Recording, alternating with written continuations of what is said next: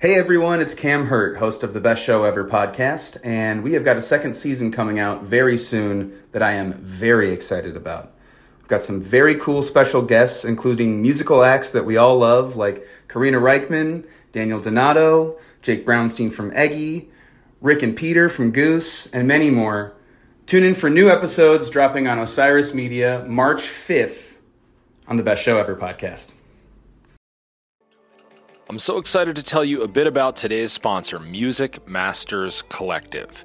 They're a nonprofit organization that produces unique music events, providing opportunities for fans and artists to meet and collaborate in an inspired and creative atmosphere. Every week, Music Masters Collective hosts different events, all with the opportunity to learn from world class musicians like Bill Frisell, Kurt Rosenwinkel, Julian Lage, Marc Ribot, Wayne Krantz, Oteil Burbridge, the Milk Carton Kids, and so many more. At an event like Alternative Guitar Summit Camp happening this August, you can expect in depth workshops with guitar masters, once in a lifetime performances, the opportunity to play alongside your favorite musicians, and a lot of fun. You'll leave this event packed full of wisdom and with a whole community of musicians to create with. This all inclusive week in the Catskills Mountains of upstate New York is guaranteed to be magical. Scholarships are available, but spots are extremely limited, so visit www.alternativeguitarsummitcamp.com backslash inside to learn more.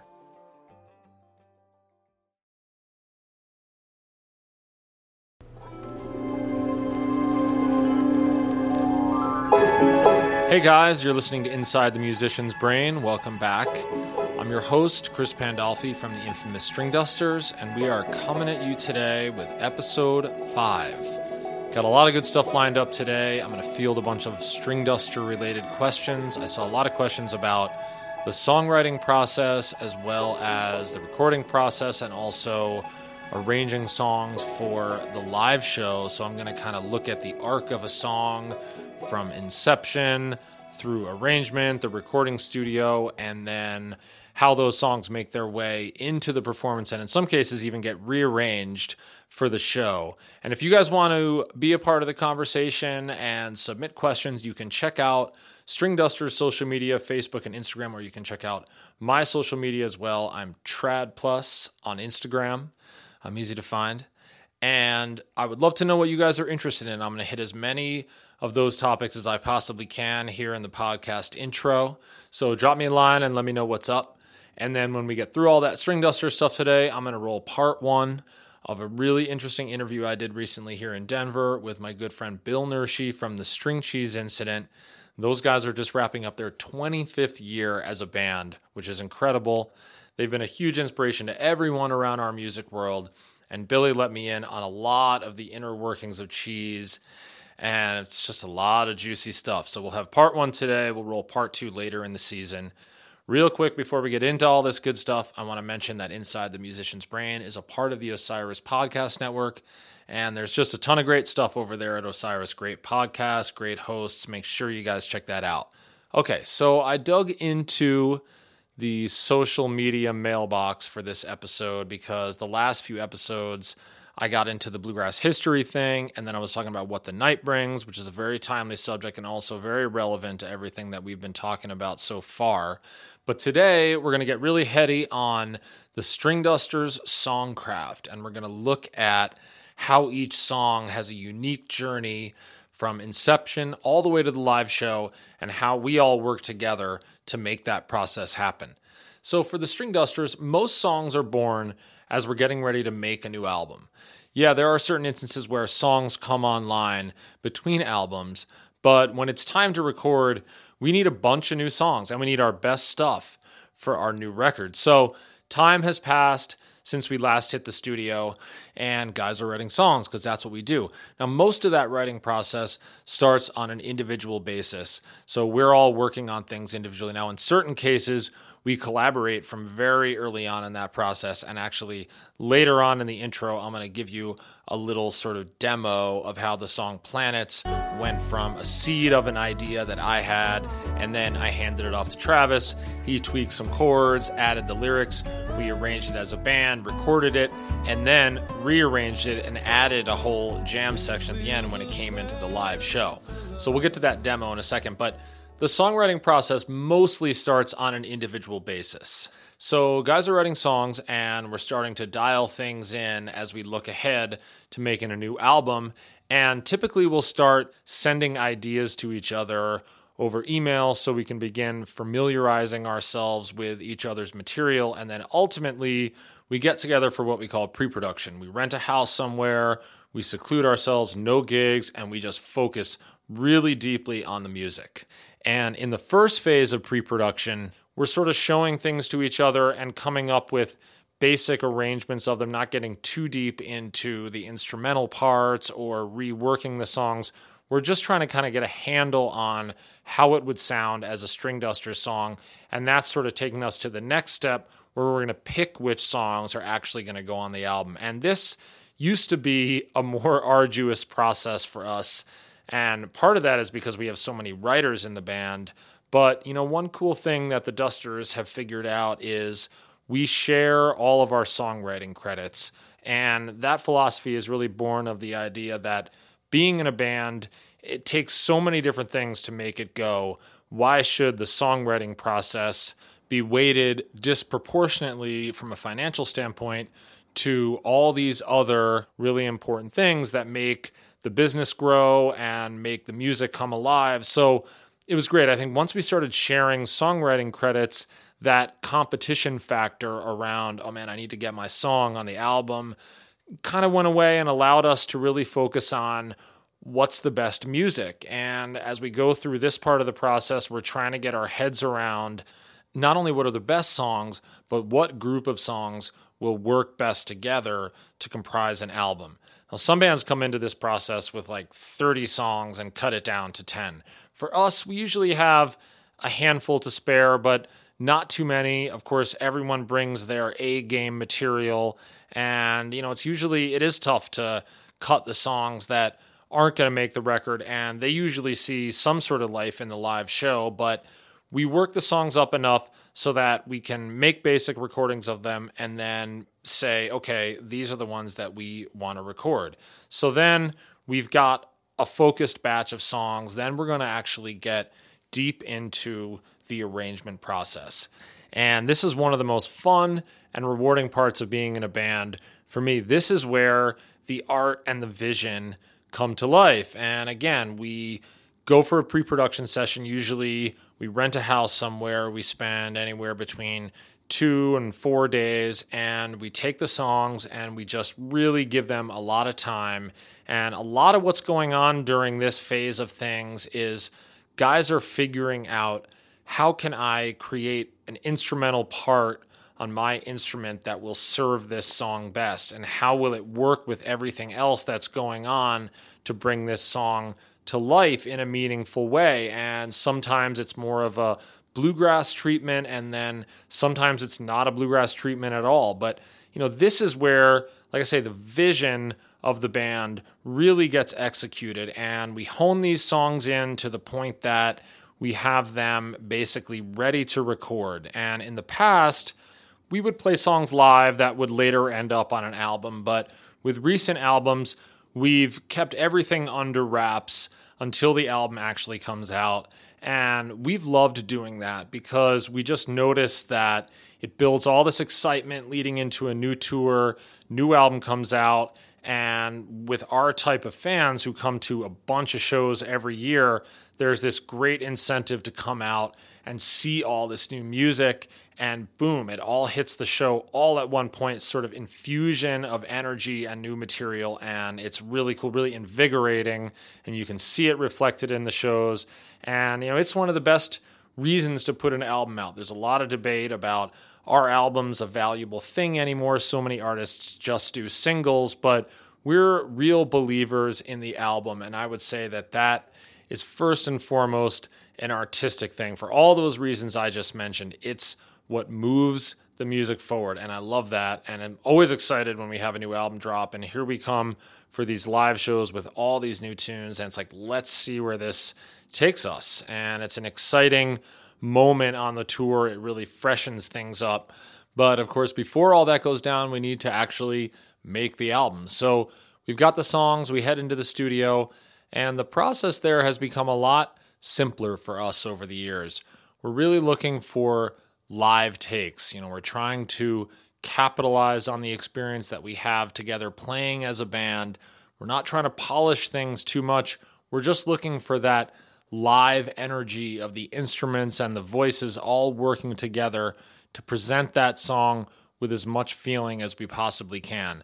So we'll play a song. Sometimes it's two times, sometimes it's five or six. And we spend time in the control room at the studio trying to decide which is the most compelling take. Once we've got that picked, we'll go in and make fixes to little instrumental things if need be. And then we'll go in and add the lead vocals and the harmonies after the fact. So then we've got our songs recorded, and then we got to sequence the record, put the songs in order as they will appear on the album. And for Rise Sun, we actually did an interesting thing where we sequenced the record before we even went in to record. So we took every song, wrote it down on a note card with kind of the key and the vibe, and then shuffled things around and ultimately laid them out in what we thought was the most compelling sequence. And that was it. The album was done. That's kind of the recording process in a nutshell. So then we've got the album coming out. Then it's time to start thinking about how these songs will come alive at the show. So some songs on the record, like for example, Coming Again, that's got a jam section in it where Andy gets to take off on the dobro and we sort of follow him until he wraps up whatever he's got to say, at which point he cues us, and then we use our little device there, which is actually a, a singing part that comes in, and that's leading us to the end of the song. Now, other songs like Wake the Dead, for example, we recorded it one way, but we started experimenting with it live and found out that it was a great candidate for a jam section at the end. And again, it would be an open ended section, and we would sort of follow each other. Falco kind of starts that off and then hands it off to the banjo in a pretty organic way.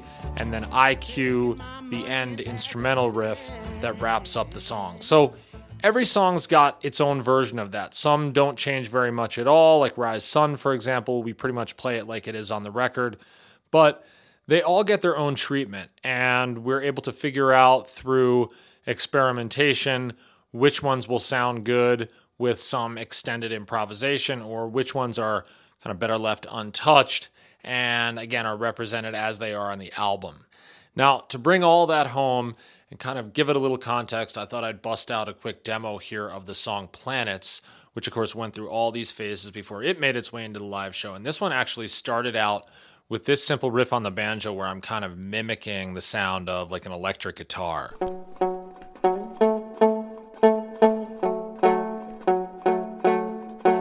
So I handed that little musical figure off to Travis. He adapted that with a melody part and some lyrics, and that would become the verse when he was writing the song. And then in our band arrangement session, Andy Hall added a melody on the dobro, and that would become the intro and the verse to the studio version.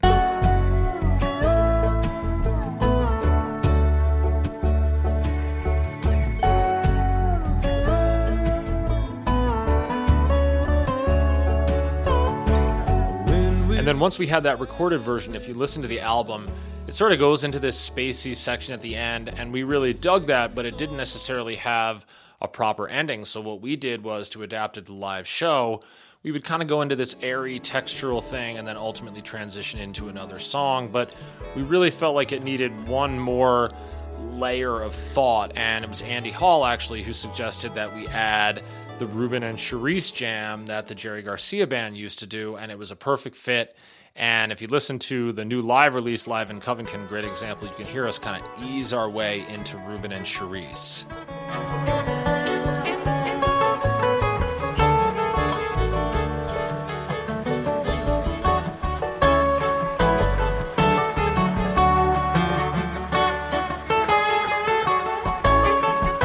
Reuben and Cherise jam starts to get really big. We kind of move away from the melody while still playing the chord changes, and then that melody comes back, and we cue a big release down to a D chord, and you kind of hear everything just chill out and settle down.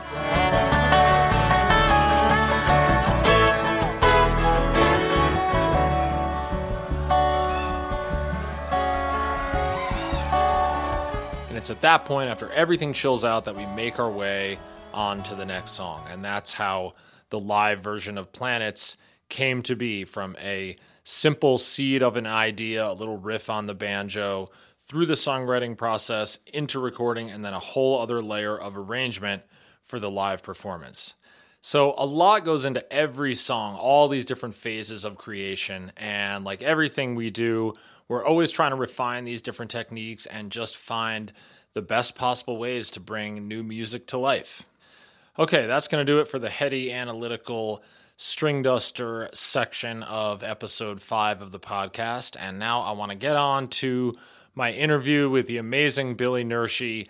I love this guy. I've had so many chances to make music with him, most notably back in the Emmitt Nershi Band days. He, of course, is a founding member of the String Cheese Incident. He's a great guitar player, great singer, great songwriter with so many interesting things to say about music, life on the road, and everything that's made cheese go over the years. So here we go Billy Nershi.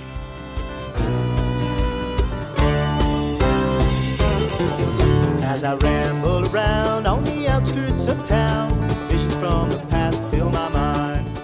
All right, we're here on Inside the Musician's Brain, and I'm so excited about our guest today. This guy is a jamgrass legend. He's the guitar player and one of the singers with the String Cheese Incident, and also a guy who I've been really lucky to collaborate and hang with many times over the years. Billy Nershi, welcome to the podcast. Thanks. Yeah, man. Hondo, can I call you Hondo? You certainly can. All right. For a little context, Hondo is my nickname from our Emmitt Nershi Band days. Yep. A gl- from from the Halloween. That's right. and you At the at the Boulder Theater a cowboy outfit on That's with right. the littlest cowboy hat I've ever seen. That's right.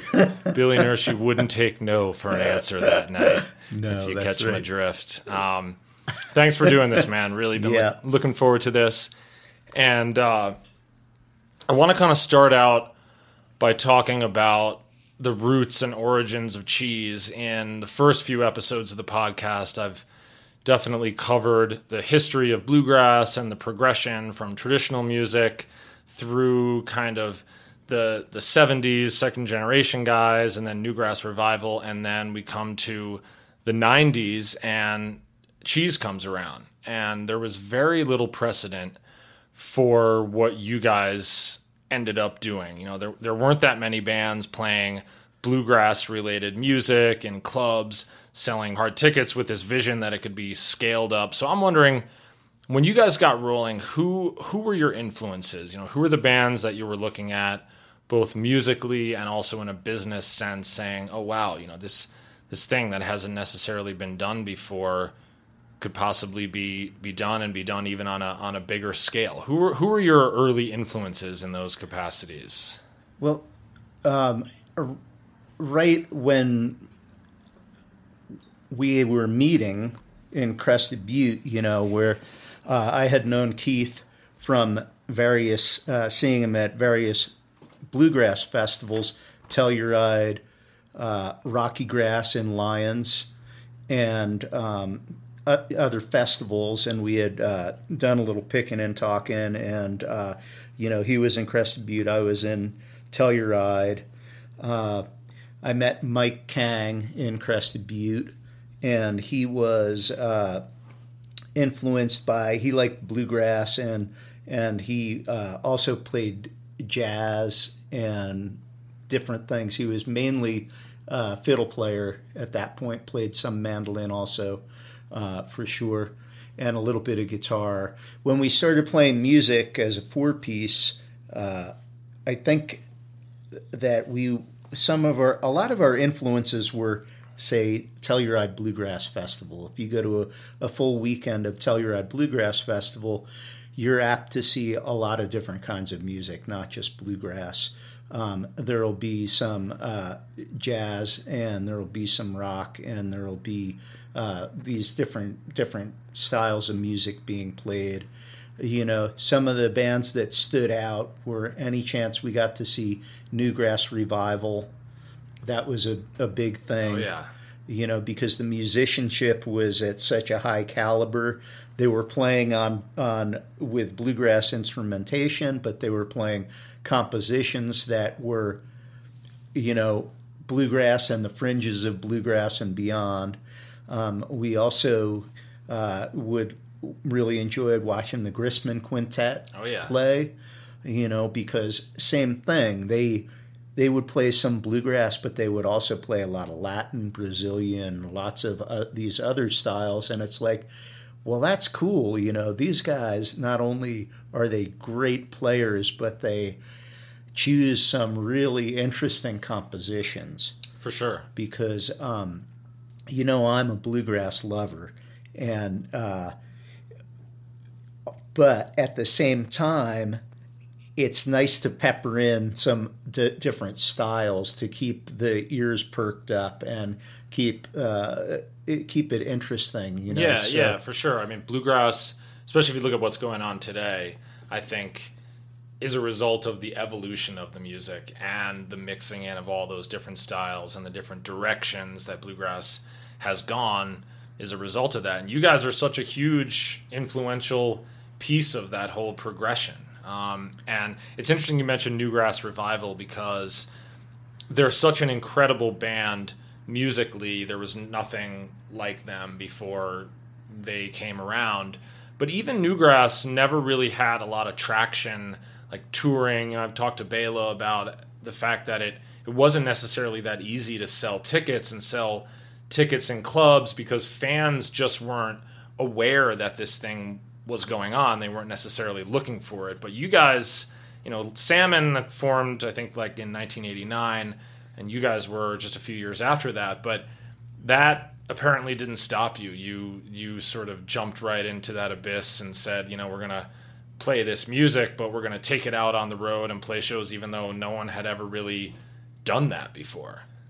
I think when we when we first started playing music, we were not thinking at all about how are we going to have commercial success. Right. We were just thinking about what's the coolest music that we've heard or can create that will you know will will make us feel like like uh, we're doing something that that we like, we enjoy, um, and uh, we weren't saying, you know, well, what do the people want to hear? You know, what what what's gonna what's gonna work if we tour and how you know.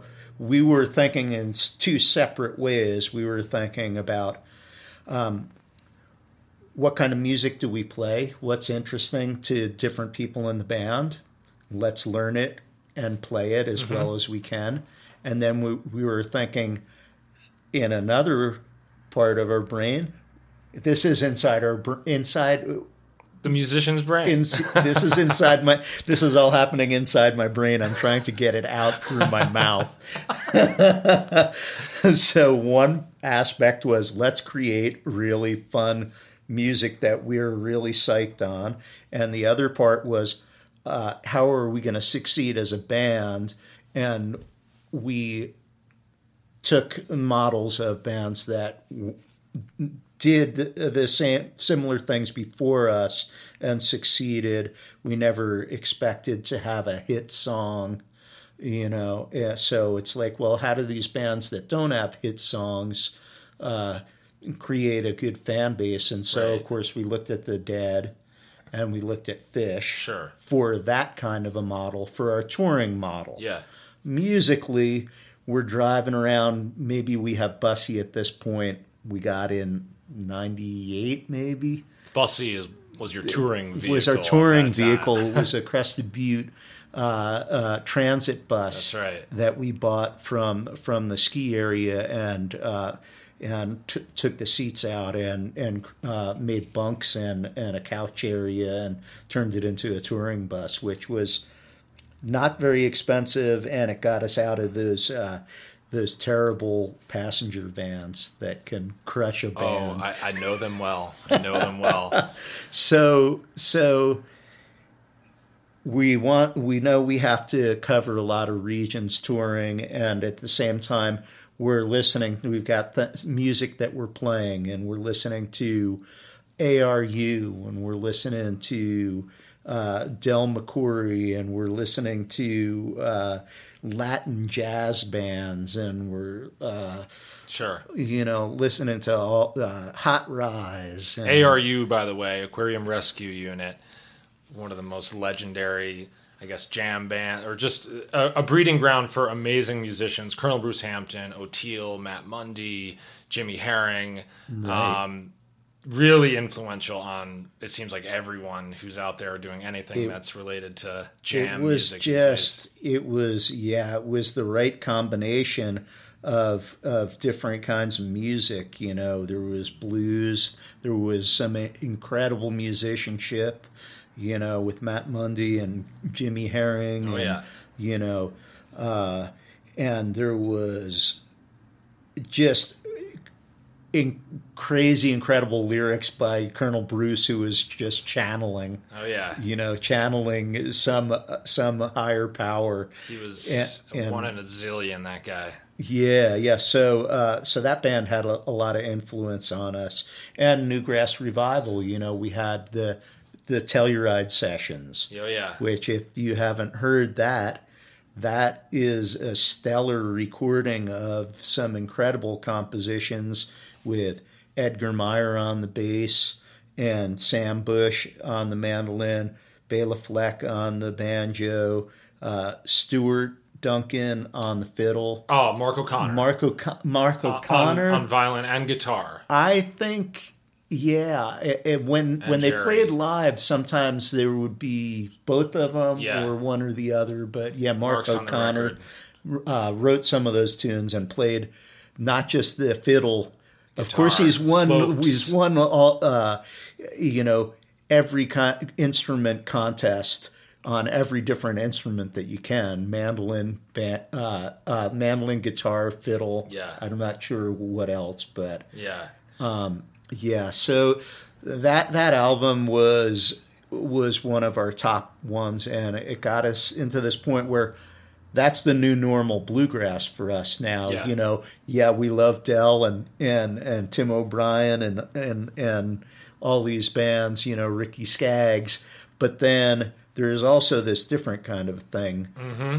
And not everybody in the band had bluegrass roots, you know. Right. Like Travis is a Latin percussionist, right. when when he joined, you know, and um, But you guys had you know, so we wanted to play that bluegrass, but we got to make it work for everybody in the band Sure. too, so it becomes something different. Right, which has been a theme for String Cheese over the years, how to incorporate all these different influences. But as far as the sort of the vision of what the band could be, you were looking at Phish and the Dead and sort of these grassroots fan base models from really early on, and that came to be a thing that has really defined you guys.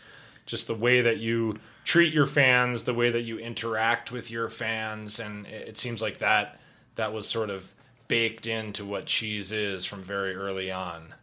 Yeah, yeah, definitely, because you start out. What is a city without its music? The legacy of the New York Philharmonic Is incredible. Nearly two centuries of history. That's a lot of music and a lot of stories. I was sitting on stage for the very first time thinking, I can't quite believe this is happening. Join me, Jamie Bernstein, as we explore the history of the New York Philharmonic. It's the NY Phil story made in New York, a podcast about a city, its people, and their orchestra. Listen wherever you get podcasts. Oh. Greetings from Evergreen Podcasts. We're rolling out a listener survey and we want to hear from you. The information in the survey will help us gather statistics and in turn make our shows more appealing to advertisers. I know most people don't like ads, but this is one of the only ways our shows make money and help keep their lights on. We promise it will only take a few minutes, but the impact on our podcasts will be tremendous. As a token of our appreciation, we'll randomly select one lucky participant each month to win an exclusive merchandise package from Evergreen Podcasts. Head to evergreenpodcast.com slash listener survey to help a show and possibly get some free stuff for doing so. We can't thank you enough for the support. Now back to the show. with the concept of okay how did how did those bands uh, become successful and it was by playing a lot of shows going to a lot of regions trying to make each show sound as good as possible. When we toured in the beginning, we would carry a small PA with us, Right. And we'd go into a club that had a crappy uh, Yeah. sound system, and we'd take it down and put ours up. This is when we were playing. It could be 150 people Yeah. in the room. But that was that was an important thing that was going on in addition to the music evolving and coming into all these new zones. Technology, PA systems, lighting rigs were all getting significantly better at this time. And Right. you guys actually carried your own PA from from early on yeah, on. we did. We had a, a trailer that we we had uh, behind Bussy, and we would have uh, a little a small Meyer P, uh, sound system with us.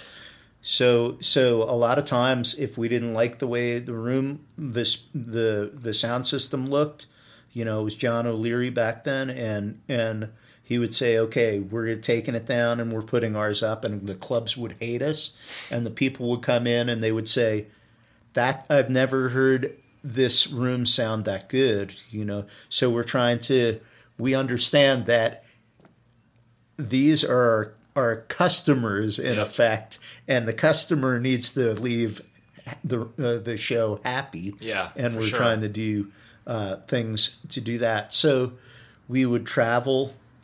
So that was part. That was a big part of how we started with the model from, you know, the dead and Phish. You know, and the other part was, hey, we're gonna we we're going to do a run on the West Coast, say, wherever it may be. Um, the same this group same group of people is going to go to all of these shows. You know, there's at least a couple of dozen people that are on tour, or maybe more. You know, and then the people that live in the in the region. But for these people, we want to play a different we want to keep changing the shows up we can't just like play the same set list and or even the same songs in different orders you know we have to make sure that the that what we're playing each night is unique uh, what we called the incident you know each incident is unique and and onto itself in each town that we played, it and they'll be remembered by people as you know that show in uh, you know up in Humboldt was different than that show they played in Chico or whatever Right. you know Right. and again just trying to keep things interested interesting for everybody involved What about the sort of mainstream music thing? You know, did you did you ever potentially have a big record deal or have the goal of getting radio play or was that ruled out from from pretty early on? I don't think we ruled it out but other people may may have uh, when we got to the point where we had our feet underneath of us and we had a regular touring thing going. We had some regions that we had uh, um, succeeded in and had had uh, people coming out, and we had some regions that were harder to crack. Um, but we were we were like, okay, we've been touring for a couple of years now, pretty hard, and um, you know, what about the records? You know, we we uh, could maybe get a bunch of money for for a record deal and then be on a label and make some money selling records. So we said, well, let's let's talk to some people about their record deals and different record labels and how they were how how they went for the bands. I remember a couple of specific things. I remember talking with Leftover Salmon, and uh, they they had a record deal going. They put out a couple of really good uh, records. Uh, um, I forget which the label was right off the top of my head, but they they had a negative experience with it. I remember talking to Butch Trucks about uh, the Allman Brothers. Sure. Hey, Capricorn, man, they put out a lot of really good records. Right. How much money are you making? Did you really, you know, how'd you do off all those, all those Yeah, record what did he deals? And say? He said, I haven't made a dollar off of any of that. Really? Yeah. Well, it hasn't hurt you guys any. I'll say that. So, like at that point, then we're like, okay, well, this, you know, we talked to a bunch of other brand, bands that were, you know, at least at our level, or maybe you know had had been had some more success at that point, you know, and and uh, really didn't have any good good record label stories told to us at Yeah, all. yeah. So um, that's when we decided that we um, maybe we should just have our own record label, own our own masters, and uh, sell it in you know with our own company. And we Yeah. created created uh, Sci Fidelity Records. Yeah.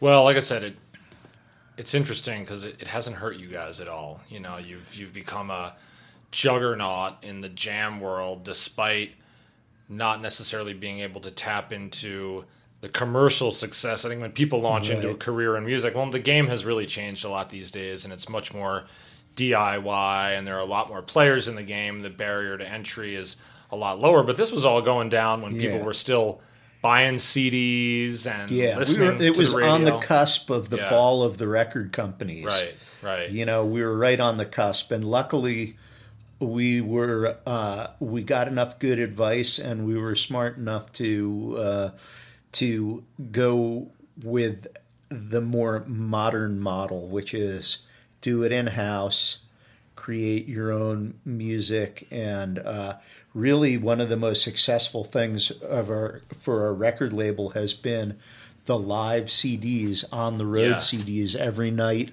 We record um, off the board, a combination of off the board and uh, and an audience, the audience mics, and we create a matrix and uh, do a quick uh, a quick mastering of, of the music, and each each night is for sale on as an on the road uh, CD or download Yeah. you know, and uh, that's really where we the record company has made the most money. Yeah, and you guys probably stream all your shows as well. We stream a lot of our shows now. I don't think every single one, Yeah. but most of the most of the major shows Right. are streamed. Yeah, And it, it makes a lot of sense that even back in the day when the record industry was it hadn't completely fallen apart like it like it has now, but you guys had this whole other thing going on. You know, you mm-hmm. weren't like some up and coming act that was looking for a lottery ticket record deal. Like you guys were out there playing shows, you had fans, you you had a thing, and I think part of that decision comes down to, you know, we're not looking to sacrifice something that someone else needs to have a part of. It's like cheese is already going and you guys knew what it was and and and so that kind of evolved into creating Sci Fidelity and now you guys have the the um the SCI Sound Lab going. and now we have the sound lab. We uh, uh, bought a building out from a friend of ours out out here in the um, Denver area somewhere, and uh, and uh, it, it's like a, a building that was it's a big building, four thousand five hundred square feet, but and it's like half of it is warehouse space, and half of it is uh, recording studio, which we've you know invested a little bit into to really uh, have a have a a good control room and and do do some some things uh, to to get the sound better in there and uh, wire the place so that Store a lot of your touring gear there as well, right? yeah so so we have merchandise and touring gear Right. and all our stuff everything is under one roof right now Mm-hmm. which it never it used to be we had a building to practice in. We had a building to keep our merchandise in. We had you know all these different things that we were renting and none of them were really you know great for any of the things that we needed. But it's also a full on recording studio. So it's full on recording studio, and and na when we get together and rehearse, um, we are, uh, you know, all all all we have to do is press a button. We have Dros, our our sound man, um, is our engineer, and anytime we have an idea that we want to get down, everything is wired, and all we have to do is uh, get the signal going and press the button, and and we can record, and it makes us have the the ability to say this song right here is ready to go and this is a great idea let's put down the the basic tracks on this and we can work on it later today this week or we can put it in the can and do overdubs on it later Right. and then hey this song that we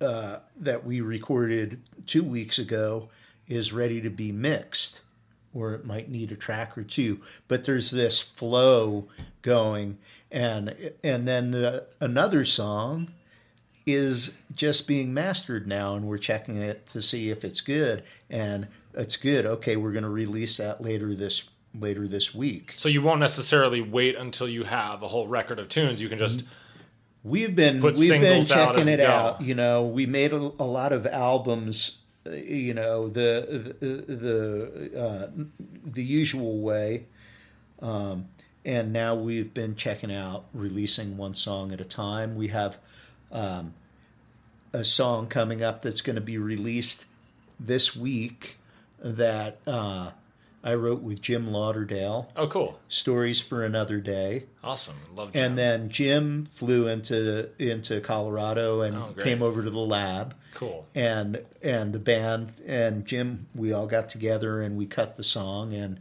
and now we're re- ready to release it. Yeah, You know, so we're doing things, yeah, one song at a time. Boom, pop it out there, Right. and then maybe at the end we can uh, make a collection, an album of a group of songs that we've released that aren't on an album. yeah. It's cool. It's like way. one more way that you guys can just be essentially directly in touch with your fans. Make every decision about, okay, here's a new song. We want to record it. We don't necessarily want to wait for a complete album of songs. We just want to get this thing out there, and you know, it's more music for them to check out. Yeah, yeah, definitely. Um, throwing throwing them bone here and bone there, and then you know we put the song out. They're like, oh hey, I may if we go to the show, maybe we'll get to hear them play debut the song.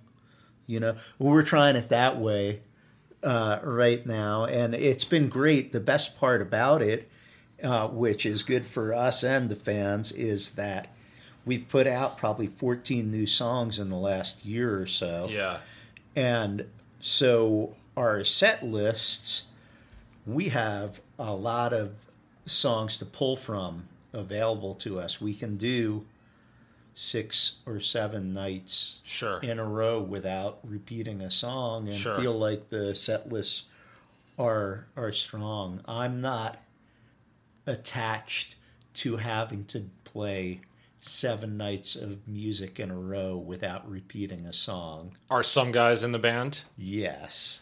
And how do you guys work through something like that? It's obviously a well, compromise. Like we went sorts. out on a on a tour recently, and we played seven nights without repeating songs. But some of us in the band felt like, hey, this could be stronger if we played some of the things that we're really up on right For now sure. instead of peppering in a lot of these nuggets that we haven't played for a while. Right. It's the value But it- of changing it up every night versus the value of playing material that maybe you think is stronger. that could be yeah. make for a stronger show, you know.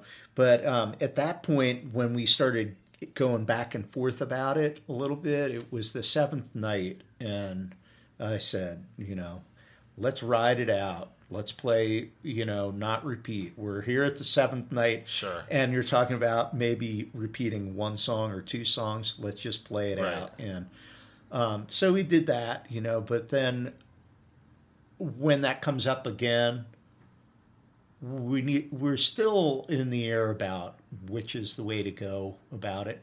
Now, if you take that one fan or you take that group of fans that have been to a hundred plus shows, some of them even more than that, you know, some of them 300 shows. God knows what's going on with that. But um, and you, I don't know if you want to get inside their brain inside the fans' brain. That's a whole. That'll be your podcast.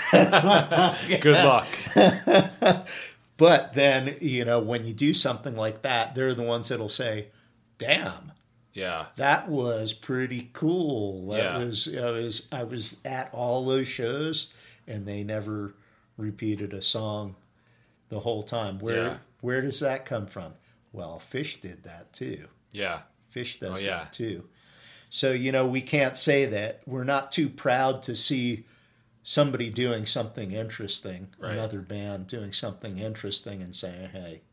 And we've always been like that. Yeah. You know, if, you know, we see musicians, whether it's the music playing or what they're doing on tour, you know, if that seems like, well, that's that's really cool, we might try it out, you know? Yeah. Well, yeah, you know the you know the super fans appreciate it. Yeah. Even if they're not there sometimes, you know, and that's a Yeah, reality right. of the of the music world that we're a part of today is every time you guys play a show, it's so much more than just the people in the room. It's people streaming, even if they don't Mm, right. stream, they look at the set list and you guys do live recordings and you you play off this sort of new and noteworthy when you do something like that, no repeats over seven nights.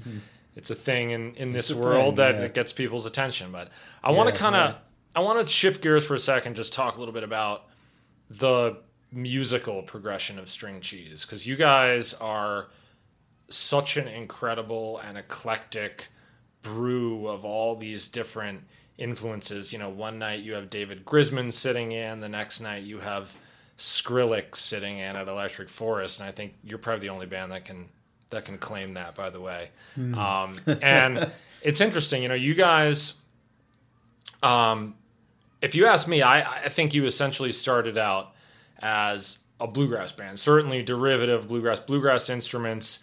And I can remember the first time I heard Cheese, "Born on the Wrong Planet." I was, I was living, um, I was living on for the summer on Nantucket Island, working at a grocery store, just learning banjo. And I was over at my buddy John's house, and they were blasting born on the wrong planet and there was a someone there who I'd been jamming with I had my banjo out and I was playing along music was cranking next thing you know we look we turn around two police officers standing in the room with us on the second floor of this condo and there's like a six foot graphics bong sitting out with the big alien head at the base and I mean cop rolls over the stereo turns Witnessing a cultural event. that's right that's right Did- Were they dancing? They were not dancing. They were not They were not amused. they, they, they, one of the cops rolls over, turns the stereo down, and um, that night kind of went down in infamy. But I remember these these these were the these were my this was my first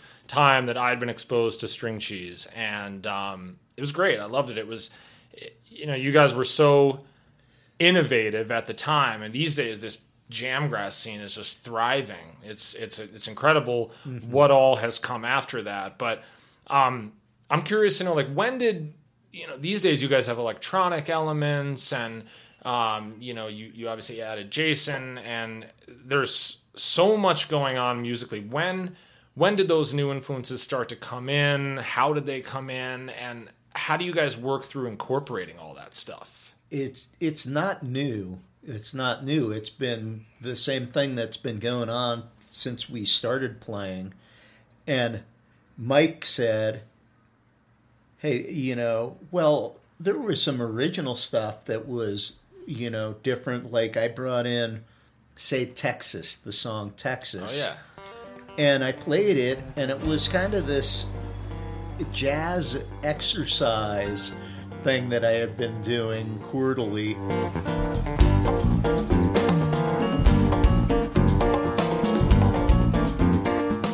And I wrote a story about my trip to New Orleans Jazz Festival and put it to the music. And when I brought it in, Trav was like, Well, that's great. How about if we do it Latin? You know? So right there, it was like, okay, Trav's knows how to play Latin percussion, and he hears something in this. And Mike knows how to play jazz, which is kind of a little bit of the flavor and Latin. So it became a string cheese song that way. because of people's influences. And Mike says, "Hey, let's play this song Opera Vav, you know, which is a, a jazz standard." Mm-hmm. I'm like, "Well, I don't know how to play jazz, Mike." He said, "Well, you're going to learn." I like it. you know. Yeah. And so there's the beginning of it. And now, you know, it's always been like that. Kyle brings in a song that's, you know, like a Radiohead song. And uh, it's like, well, how do we do this? You know, well, we're going to figure out. Let's listen to some music, you know, and figure out how to make it work. How do other bands make it work? How do Radiohead make it work, you know? So you just you you take each song and you just let that song be your guide, and then you guys pull from what you know as individuals, and you say, okay, Texas has got this Latin vibe, and certain guys have got a handle on that, and and that sort of guides the evolution. So, say there's this song, Star of Munster.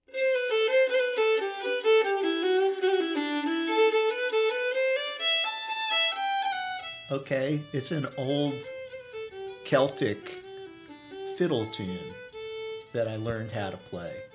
And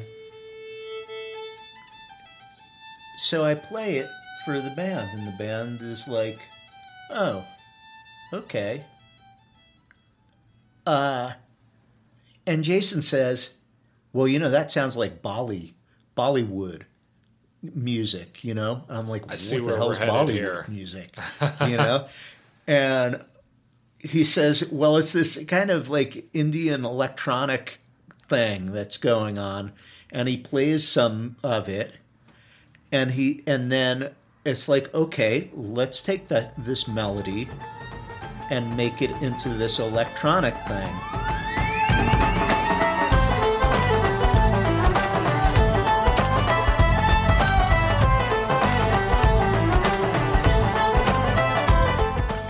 And the thing is, you know, it's like writing music with people or playing music, even sitting down and playing, picking a few tunes with people. When you start saying no or saying, I don't know how to do that, or, you know, then it's like a non starter. Yeah, You know, when you write with somebody, you have to be always more leaning toward the yes side I or agree. let's check it out side. yeah.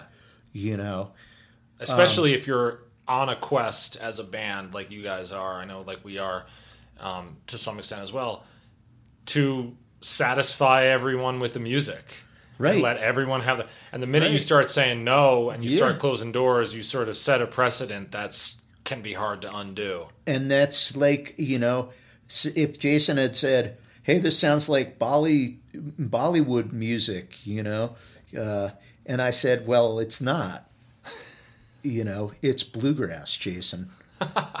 you know, if I had gone that route, it just shut down Jason. You know, it, it negates his energy that he can be giving to the band, and it's really kind of lame. So, you know, I'm like, okay, let's check it out. You know, and everybody had idea. All of a sudden, everybody has ideas. Yep. You know, let's do this, let's do that. You know, Cultivate And that yes it energy. all of a sudden something good happens. You know, and we have a song now that's a regular part of our uh, repertoire, and it's a The blue. Bali It's Monster. like a, a the Bollymunster, and it's it's a Celtic Irish fiddle tune that could be bluegrass song is played as a bluegrass song by a lot of bands, but now since we have all these different influences in the band, it became something totally different, and that's been the precedent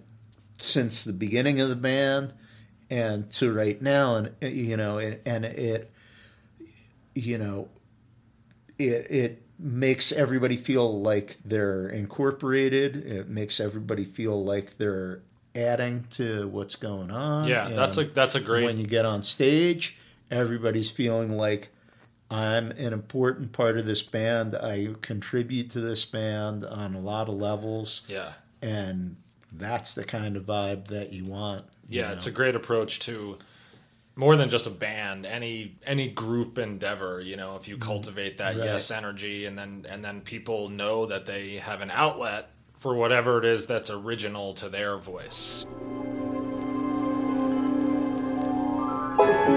I'm going to hit pause right there on my conversation with Billy. I really love what he's getting into in that last part about bringing the yes energy and a spirit of open mindedness to any collaboration effort. And that can really be extrapolated out well beyond the realms of music and playing in a band. Just a great life lesson right there.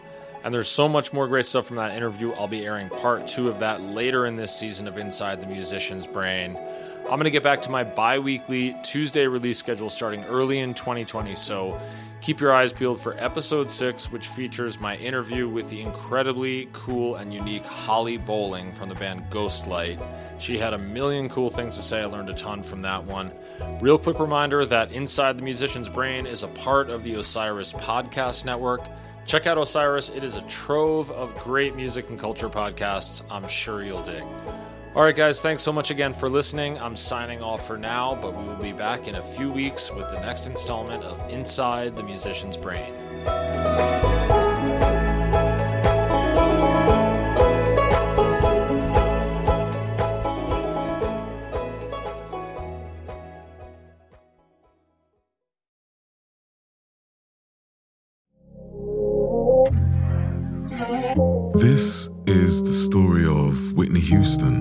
Is the story of Kurt Cobain. of George Michael, of Otis Redding, of Amy Winehouse, of Michael Hutchence, Bob Marley. This is the story of Prince, It's a new podcast series. about how they died, why they died, and why we're still talking about them so long after.